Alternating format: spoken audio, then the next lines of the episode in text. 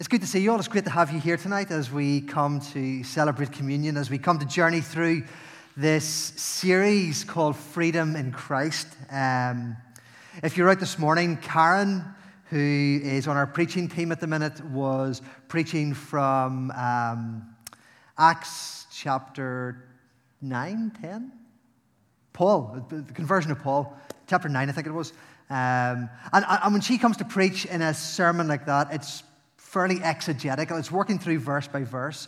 What we're doing in the Freedom to Christ series are a series of topical sermons. So, taking a topic and then jumping about different places in the Bible um, to see what God might be saying to a different style of preaching, different way of preaching. And we're drawing very heavily on the, the material in the Freedom to Christ course. And I, I hope you're feeling blessed and edified by that. I'd love to pray as we come tonight to start. So let's pray.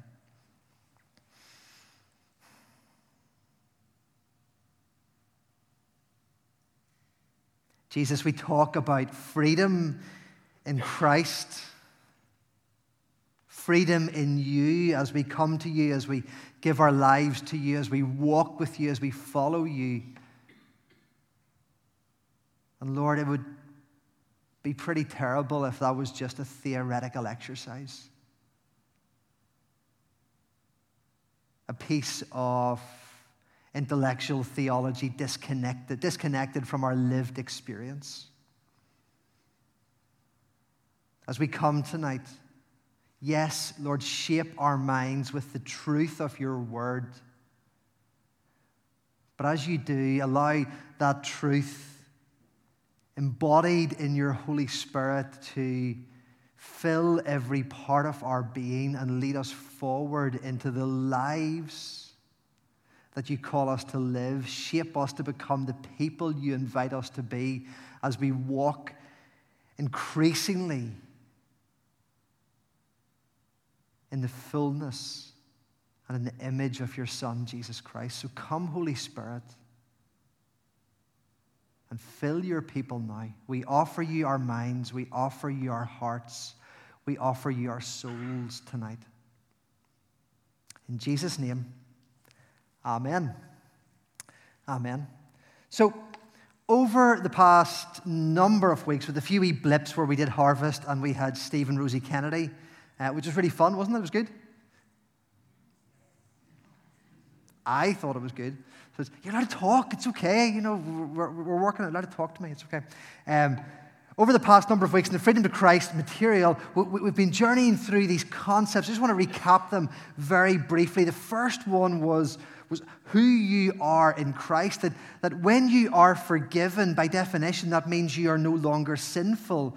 You are holy. You become, according to the Bible and God's Word, a saint. It's not language we use terribly often, but a holy one of God. It doesn't mean you don't sin. It doesn't mean you don't mess up. It doesn't mean you don't do things that dishonor God and break his heart. But but something has shifted in the core of who you are. You are no longer a sinner at your being. You have transitioned and become a holy one of God, a child of God, a saint who still sins and still needs to come back to the cross to receive forgiveness. But your identity has shifted and changed. And if you're here for the first time tonight and you're thinking, what? Go back and grab the podcasts because we haven't got time to go back over it all. Go back and grab the podcast and, and track that and check that out. And, then we, we looked at the importance of not just acknowledging that, but having to actively choose to believe that.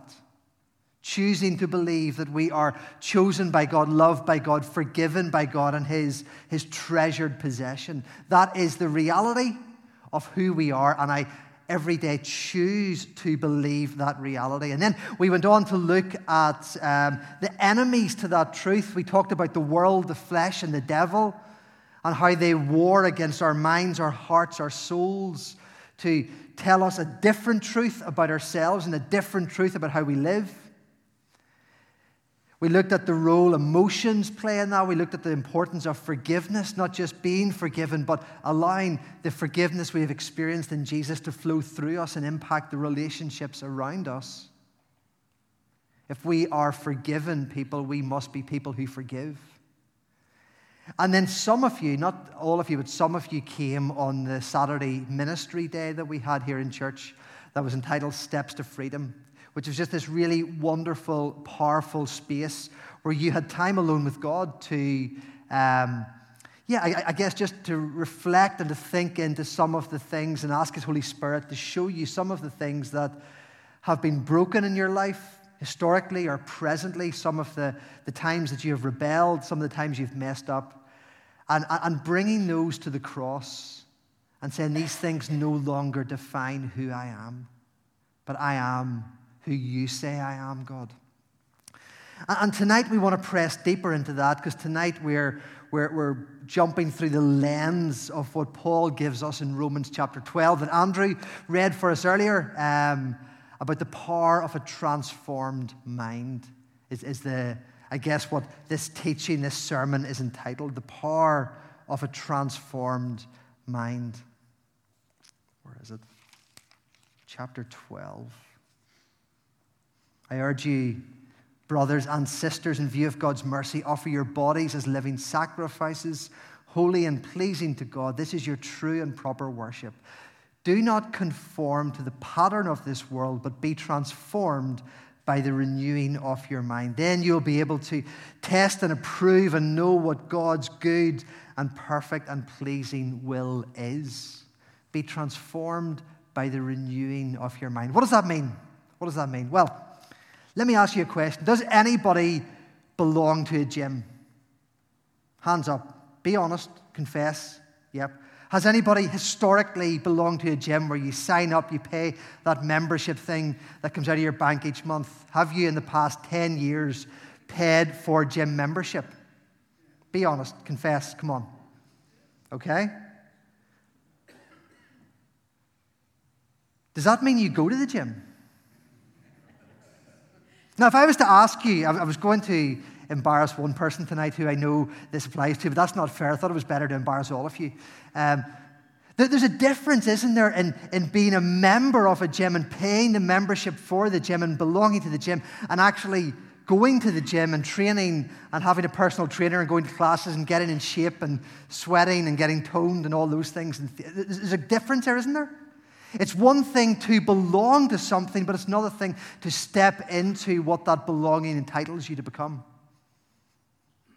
Let me say that again. It's one thing to belong to something, but it's another thing to step into what that belonging entitles you to become. We use a couple of different words around church when we think about um, our Christian faith. One is justification and one is sanctification. Think of it this way justification is the gym membership. You belong to the gym, the price has been paid. Sanctification is the, the going to the gym and your body becoming fit and toned and healthy and your waist size going down and your bicep size going up and all that carry on.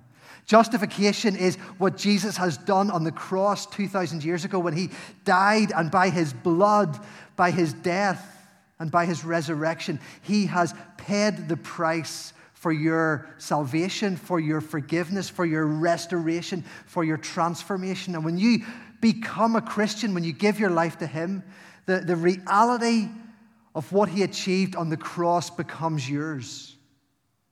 You are forgiven. You are a child of God.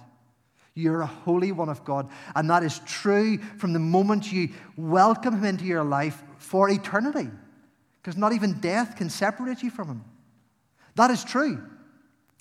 Sanctification is the process of individually and corporately coming to Jesus and moving with Jesus and learning about Jesus and laying down the rebellious acts and stepping into the fullness of life that He offers to you.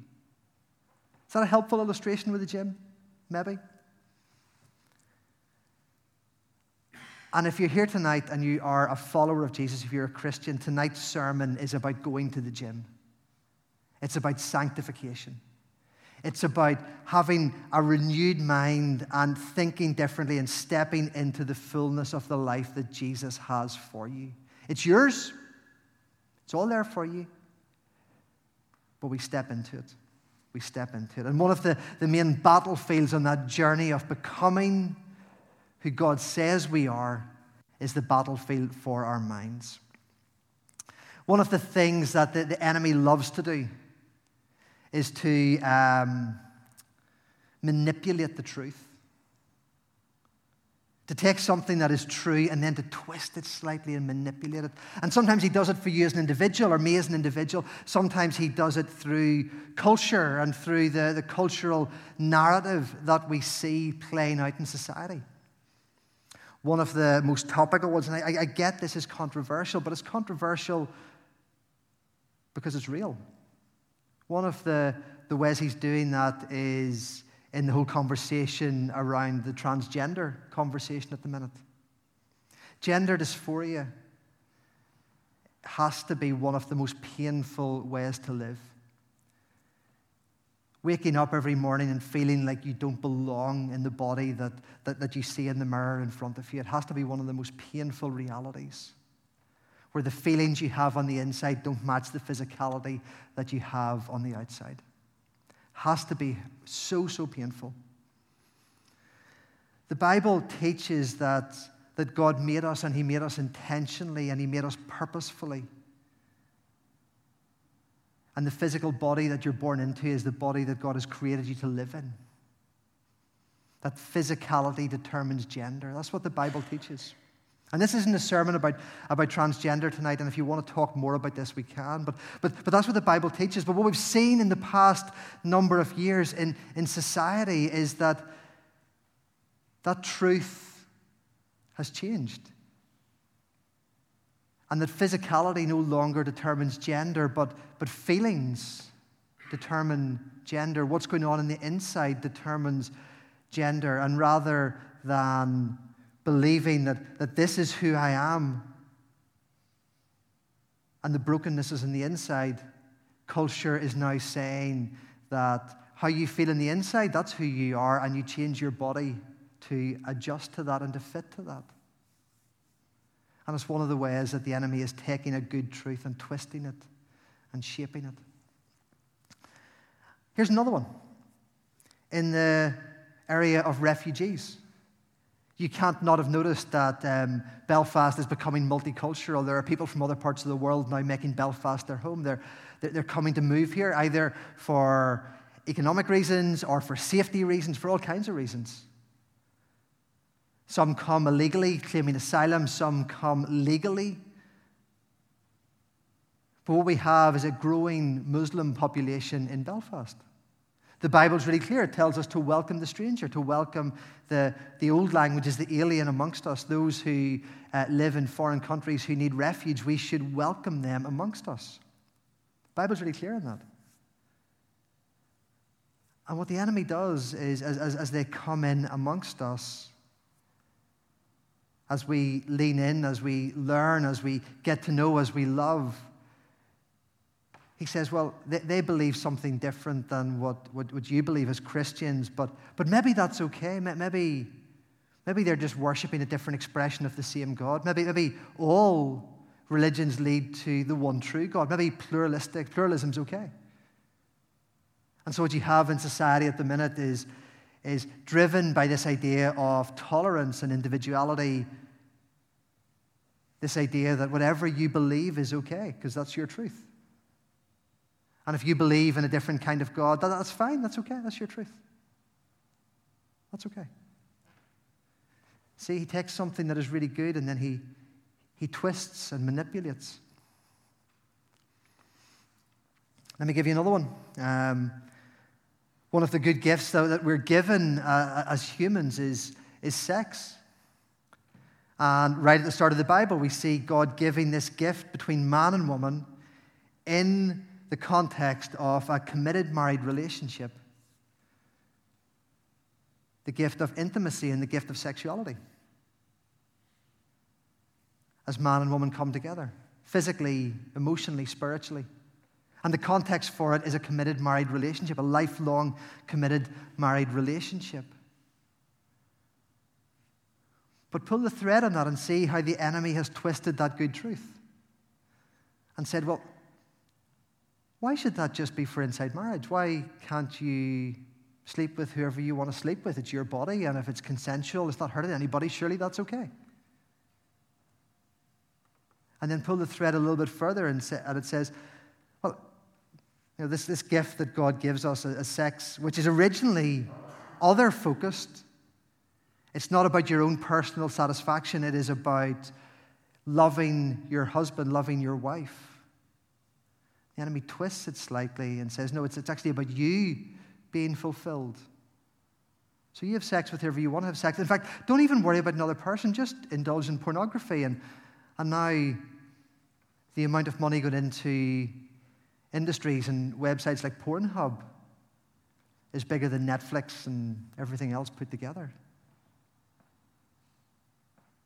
Because he's twisted this good gift that God has given us that is other focused and say, This is just simply about your own personal fulfillment. Do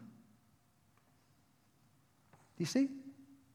How the enemy takes things that are good and true and just ever so slightly twists and taints.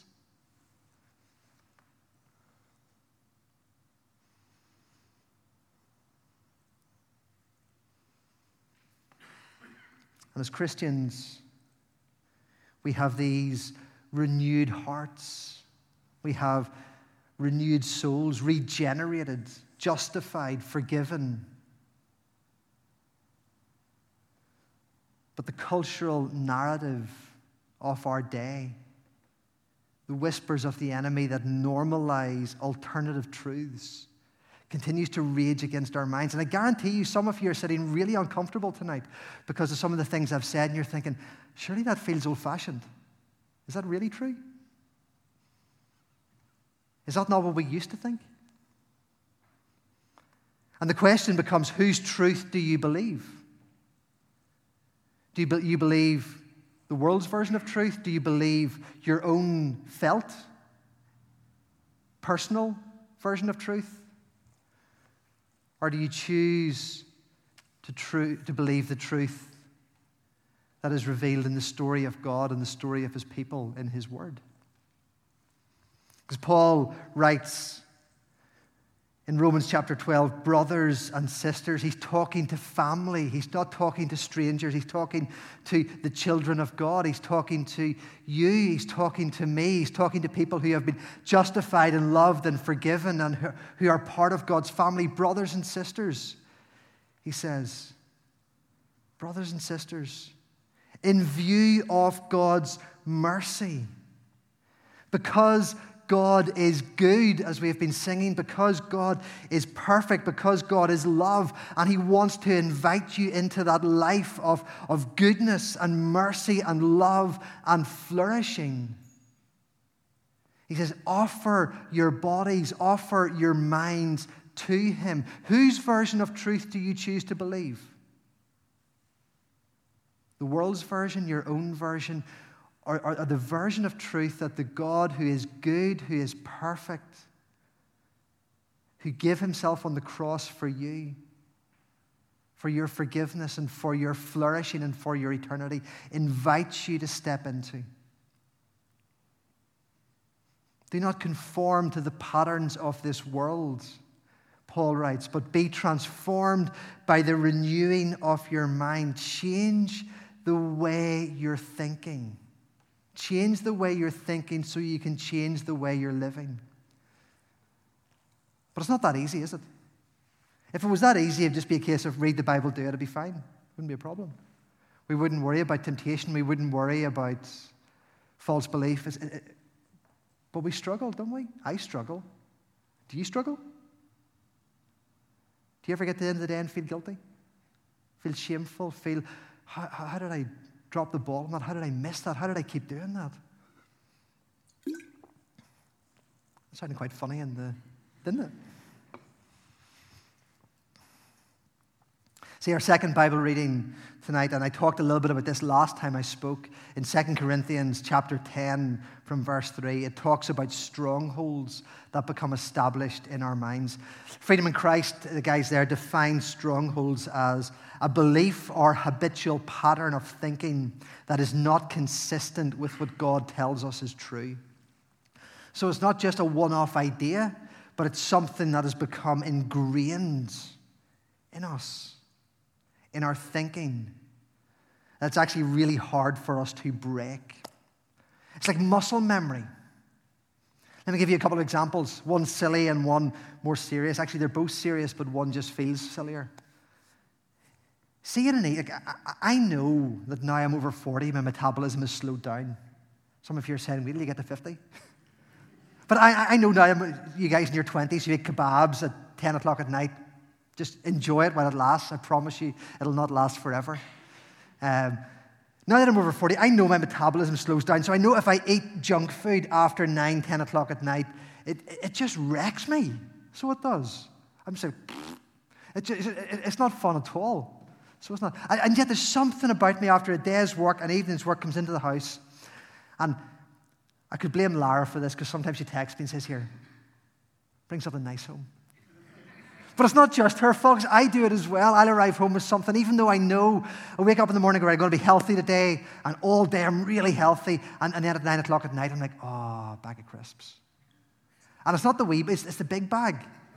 You know what I mean? And if Lara wants some too, it's two big bags. You can't share those.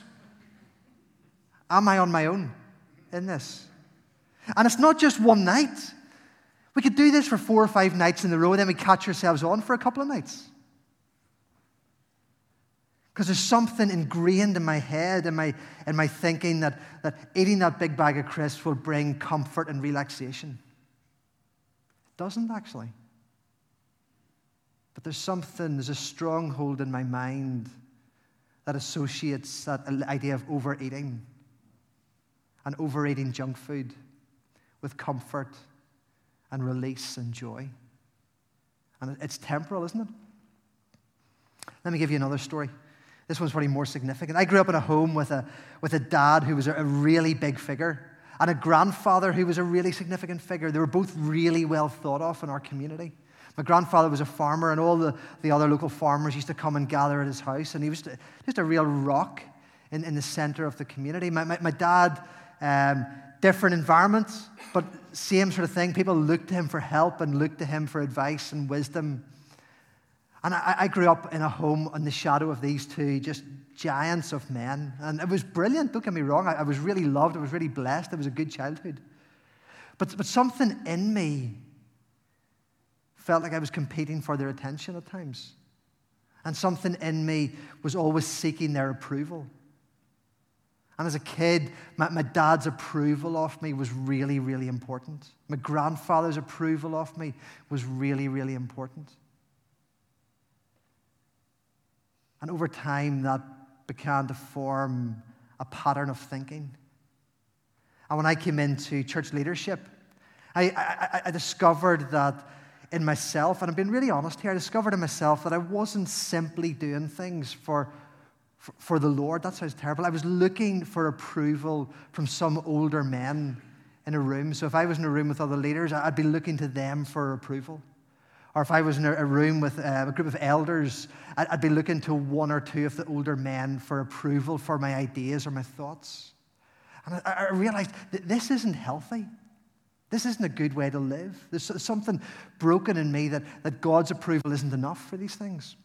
So actually, when I came to Orangefield, I, I reached out for some help, and I hope you don't mind me embarrassed. Now, I, I reached out to Brian. Brian is a, a counselling and uh, um, a prayer ministry charity uh, business, and I reached out to him and one of his colleagues. I, I met with them for six or eight sessions, and they, they, they prayed with me, they, they counseled me, and helped me work through some of that stuff. Helped me break down some of those unhealthy thought patterns. It wasn't my dad's fault or my granddad's fault, it was my fault. And just a, a beautiful truth that the enemy slightly twisted and manipulated. But through speaking to somebody and through prayer ministry, I was able to address that. And I find it easier now, not perfect, but easier now to live before an audience of one and not have to look for the approval of other people in the same way. Does that make sense? What I'm talking about? Are you with me? Are you tracking tonight? You're not giving much away. Poker faces. Um, hopefully that makes sense. I think the Apostle Paul gets this. So he does. I think the Apostle Paul understands what it is to have a, transformed life, but a mind that, that just struggles to do the right things and think the right things at times. Listen to this here. He says in, in Romans chapter 7 I do not understand what I do. Eating crisps at night, looking for the approval of others. I do not understand what I do. For what I want to do, I do not do, but what I hate, I do. And if I do what I do not want to do, I agree that the, the law is good. As it is, it is no longer myself who do it, who does it, but it is sin living in me. For I know the good itself, for I know that good itself does not dwell in me, and that is in my sinful nature. For I have the desire to do what is good, but cannot carry it out. For I do not do the good I want to do, but the evil I do not want to do. This I keep on doing. And he goes on and on and on. You've heard the passage before.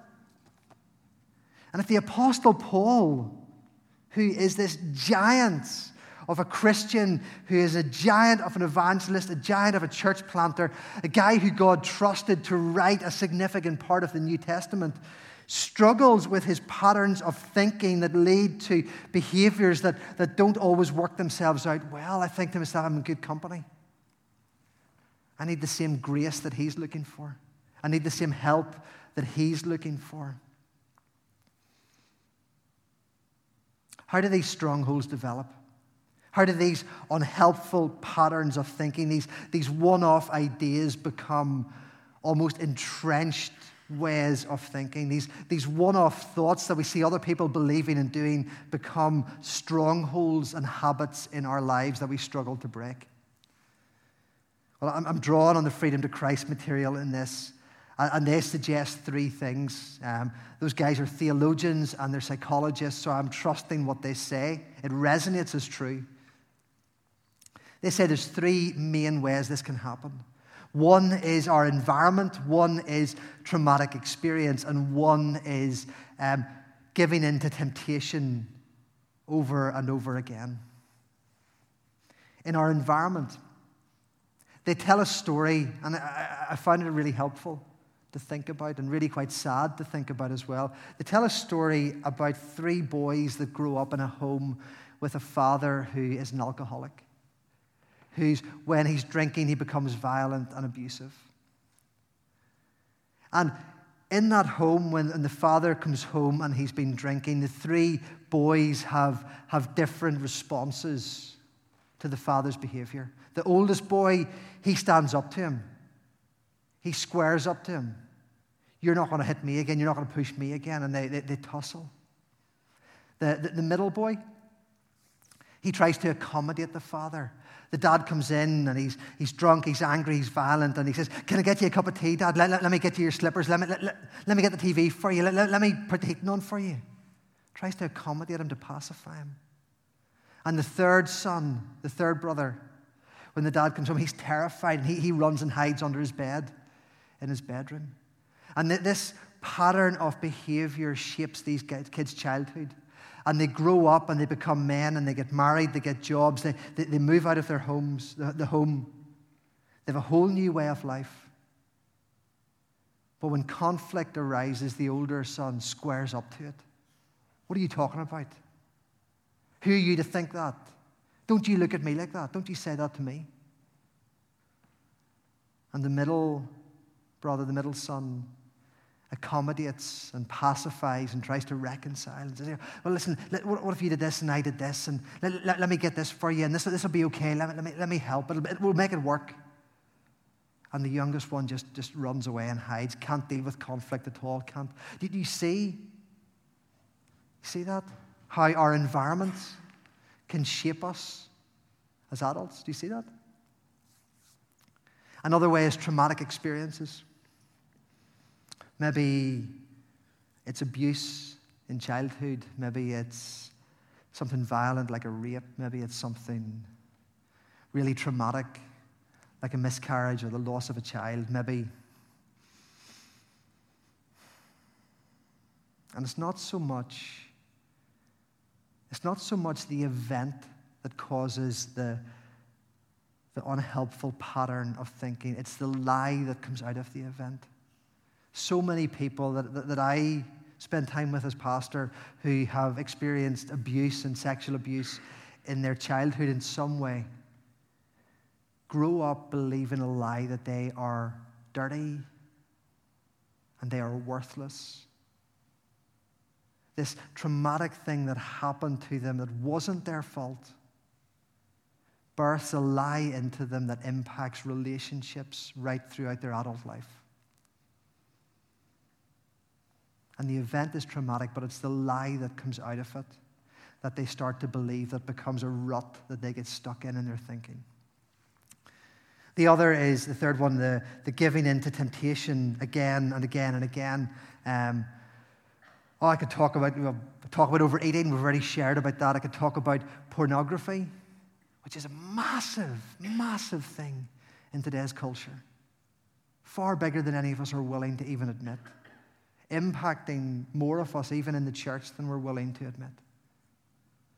And this idea of, of sexual temptation and the desire for, for comfort in terms of stress, it's a release that leads you into a place where you think it's going to lead, lead, lead you to comfort. It actually leads you to guilt and shame.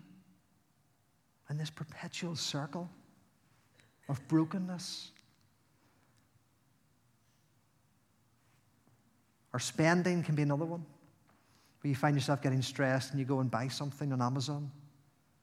I wonder how many of us can trace our Amazon accounts to times of profound stress and busyness in our lives. Be interesting, wouldn't it?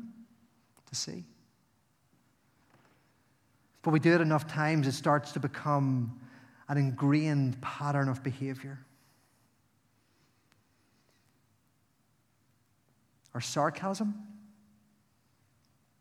Do you know anybody, or maybe it's you? You find yourself lashing out at other people. Whenever you're stressed, whenever you're tired, whenever you're vulnerable, you use sarcasm to deflect attention off yourself and you put somebody else down to make yourself feel better. And everyone laughs and you think it's funny, but for the person on the other end, it's, it's horrible. And actually, for you, it's just digging you deeper into this unhelpful pattern of thinking. Are these thought patterns leading you to become more like Jesus, or are these thought patterns leading you to become less like Jesus? You think they're true, you think they're helpful, but stand back from them for a second. Are these thought patterns leading you to become more like Jesus, or are these thought patterns leading you to become less like Jesus? I want to take a second. I want to give you space to identify in yourself. I'm not going to ask you to speak this out loud, but are you aware in yourself of unhelpful thought patterns that shape your reality? Ideas about yourself that are not consistent with what the Bible says? Are behaviors that you do that have been birthed out of a lie that you believe that has become so ingrained within you? I want to take a moment just to, we're, not, we're almost finished, we're not quite finished, but I want to take a moment to pray. I'm going to ask the Holy Spirit just to bring to your mind some of those, or even just one of those unhelpful thought patterns, lies of the enemy. And I, I don't want you to reach for it. I just want you to pay attention to the first thing that comes into your mind when I pray. Holy Spirit, come. And the prayer of David, the prayer in Psalm 139 Search me, O God, and know my heart. Test me and know my anxious thoughts. See if there is any offensive way within me, and lead me in the way of everlasting life. Holy Spirit, bring to our minds lies that the enemy has caused to become normal to us.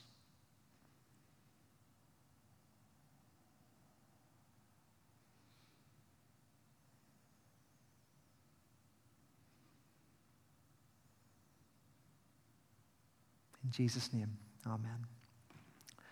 Now, it would be, let's try and drink and not make the funny noise again. There we go. It worked. I, I want to give you, as we land this tonight and then come to the table to celebrate communion, I want to give you some practical things, some practices that, that I think will help. Because let's be honest, you know, most of you have been following Jesus for a while. Some of you have been following Jesus for a really long time. If it was as simple as saying, just stop doing that, you'd have done it by now, wouldn't you? If it was as simple as saying, just stop thinking that way, you'd have fixed it by now. It doesn't work that way. It doesn't work that way because our minds are a battlefield. So they are. So I, I, want, I want to just give you really quickly six things. This will take five minutes to do um, that I, I think are helpful. Here's the first one seep yourself in the story of Scripture. We're so good at consuming things from other people, whether it's Netflix or social media or the newspaper we read or, or whatever it is. We're so good at consuming information from all kinds of other places Seep yourself in the story of Scripture. If you're serious about following Jesus, a five minute devotion every day is not enough. Seep yourself in the Bible, in the story of Scripture. That's the first thing. I don't mean that to be guilt inducing, it's just an invitation. It's just something I think is true. Seep yourselves in the story of Scripture. Read the Bible. If you need help with that, we have loads of groups around church that are completely designed to help you read the Bible. If you need help with that, we can give you free Bible reading notes to help you with that. But seep yourselves in the story of Scripture. Secondly, repent. It sounds really simple, but, but it's, it's where you start. You're behaving a certain way, you're thinking a certain thing, and God speaks to you primarily through His Word and says, This is not life giving. This is not what I have for you. So you turn from this to Jesus. Jesus, I'm sorry. Repent. Third, well, I say repent. There's all kinds of ways. You can simply pray a prayer and repent. You can come for prayer ministry and have people pray with you in this. That's really powerful as well. The Steps to Freedom thing that we ran was really powerful for people in, in, in this kind of area. And we'll do that again in the future. But repent, turn. Third thing, take every thought captive. I'm not going to say her name, but she'll smile when I tell the story. A friend of mine was on holidays recently, and they were coming into land in Belfast after a week away, and it was really stormy. And, and the airplane came in. There was other airplanes circling around the airport, and the airplane came into land. This would terrify me. I would be crying under my seat if this happened. Airplane came into land, and it's windy. It's like, like this here. And it came in, and it came in, and it came in. And at the last minute, the pilot thought, that's not safe, and took off again. Five times. Five times before the pilot finally landed the plane safely. My goodness, what a relief. Because the first four attempted landings weren't safe to do, they weren't good to do. Your mind is just crazy with thoughts and influences and ideas coming in. Not every one of them are true. So when you think something, you find a thought coming into your mind and you think, that's not good, you don't need to land it. You can say, God, that's not, I, don't want to think this, and give it back to Him. Put it away. Take every thought captive. Take every thought captive. Be aware of your thoughts. And, and if you're aware of one that is dangerous or not true, say, God, this isn't true, and name that before you. Take it out of my mind. Take every thought captive. Fourth thing, accountability. Like this is, this is a bit cringeworthy, but it's, it, it's brilliant in terms of being effective. James, Jesus' brother, says in his book, you know, confess your sins before men or women as well. Find somebody you trust. Has to be somebody you trust. Don't go to a gossip, that's a terrible idea. Find somebody you trust and say to them, listen, can I share something with you? I'm really struggling with this. I need you to pray for me. And see, in a week's time, I need you to text me or phone me and say, How are you getting on with that? And I don't need you to judge me. I don't need you to feel awkward about it. I, I just need you to, to, to love me and pray for me and ask me that in a way that's going to help me to, to break this pattern of thinking and live differently. Accountability is so powerful, so powerful. Fifth thing, and this one's straight out of the Freedom in Christ bit. It's, it's really cheesy, so I apologize. It's American. Stronghold busting. Okay, it sounds like Ghostbusters, doesn't it? Stronghold busting. Can you put up on the screen? You guys can see that, yeah? And, and, and this is a little practice. Um, depending on who you talk to, they'll say different ideas about how long it takes to form a habit. The Freedom in Christ guys say it takes 40 days to form a habit. Um, the, there's another school of research by Dr. Maxwell Maltz. He says it takes 21 days. Um, Psychology Today magazine says it takes 66 days. It takes a lot of days to form a habit. I think everybody's different. They do it at different speeds and depending on what it is. But, but, but I say that for you because there's a practice that the Freedom in Christ guys offer that I think is really quite helpful. It involves taking a piece of paper. You can make notes here or take a photo of the screen if you want to take this away and do this later. It starts off with saying, okay, what lie have you been believing? Some of you have already identified that during our sermon tonight. What lie have you been believing? And you write it down on a piece of paper. It's not for anybody else, it's for yourself. And then, secondly, what effect has that lie been having on your life? Maybe the lie is, I'm really dirty coming from that thing that happened years ago. I'm, I'm really dirty. And the effect that's having, it's, it's impacting your self esteem, it's impacting your mental health, it's impacting your relationships, all kinds of things. Maybe it's something different. What effect is that lie having on your life? Just bounce to the next screen, will you? Then, and, and Google's great for this. If you were doing this pre Google, it would be a nightmare. Find as many Bible verses that speak into that area. What does God's word say about that area? Well, if you're a Christian, it's simply not true that you are dirty. You have been washed in the blood of the Lamb. Jesus has taken your dirty rags and he's given you a white robe. You are completely forgiven. You are beautiful. You are his treasured possession. So you write these things down. These are truths. And then you write a declaration. Jesus, I reject the lie that I am. You fill it in. And I embrace the truth that whatever flows out of the scripture passage. You, you write this down. One sentence, I reject the lie that. One sentence, I embrace the truth that. And then every morning or every night, depending what way you're wired, you take that piece of paper out of your Bible or you open it up on your phone and you read through that. You take a couple of minutes. I embrace, I, I reject the lie that I embrace the truth. You, you speak it out loud, you pray it out loud, and you do it consistently.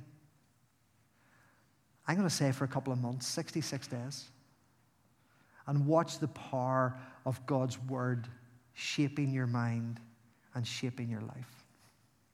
Finally, sixth one spiritual rhythms. We touch on this when we say read the Bible, but spiritual rhythms, whether that is praying or prayer walking, whether that is Bible study, whether that is coming to church, whether that is fasting, whether that is silence and solitude, whether that's coming to the prayer meeting. We, we all have spiritual rhythms and spiritual practices that we build into our life. The danger is that we think those spiritual practices are the ends in themselves. I'm reading the Bible to read the Bible? No, that's not right. I'm reading the Bible to learn something? Hmm, maybe. I'm reading the Bible to, to figure out how to sort out my morality, to get something out of the Bible that I can do to make me a better person. Is that true? Maybe a little bit. The primary reason you read the Bible, the primary reason you come to church, the primary reason that in a moment we're going to gather around this table and celebrate communion, it's not the practice in itself. The practice is a portal to the person of Jesus. When you engage in spiritual rhythms, whether it's coming to this communion table or having your quiet time in the morning or fasting or, or coming to the prayer meeting on Wednesday night, whatever it is, the practice is a portal to the person of Jesus. It's an invitation to meet with the living God. It's setting aside space to meet with the living God. And as we come to this table now, this is a spiritual rhythm that He invites us to do. Yeah, it's about coming forward and taking bread and wine. Yes, it's about remembering everything He has done. But first and foremost, it's meeting with Jesus and allowing Him to feed your soul and to reshape your mind and tell you that you are loved and that you are forgiven and that you are His. And that nothing else in all of creation, neither height nor depth nor anything else in all of creation, neither angels nor demons, not even the powers of hell itself, can separate you from the love of God that is shown in Jesus Christ, that is acted out at this table.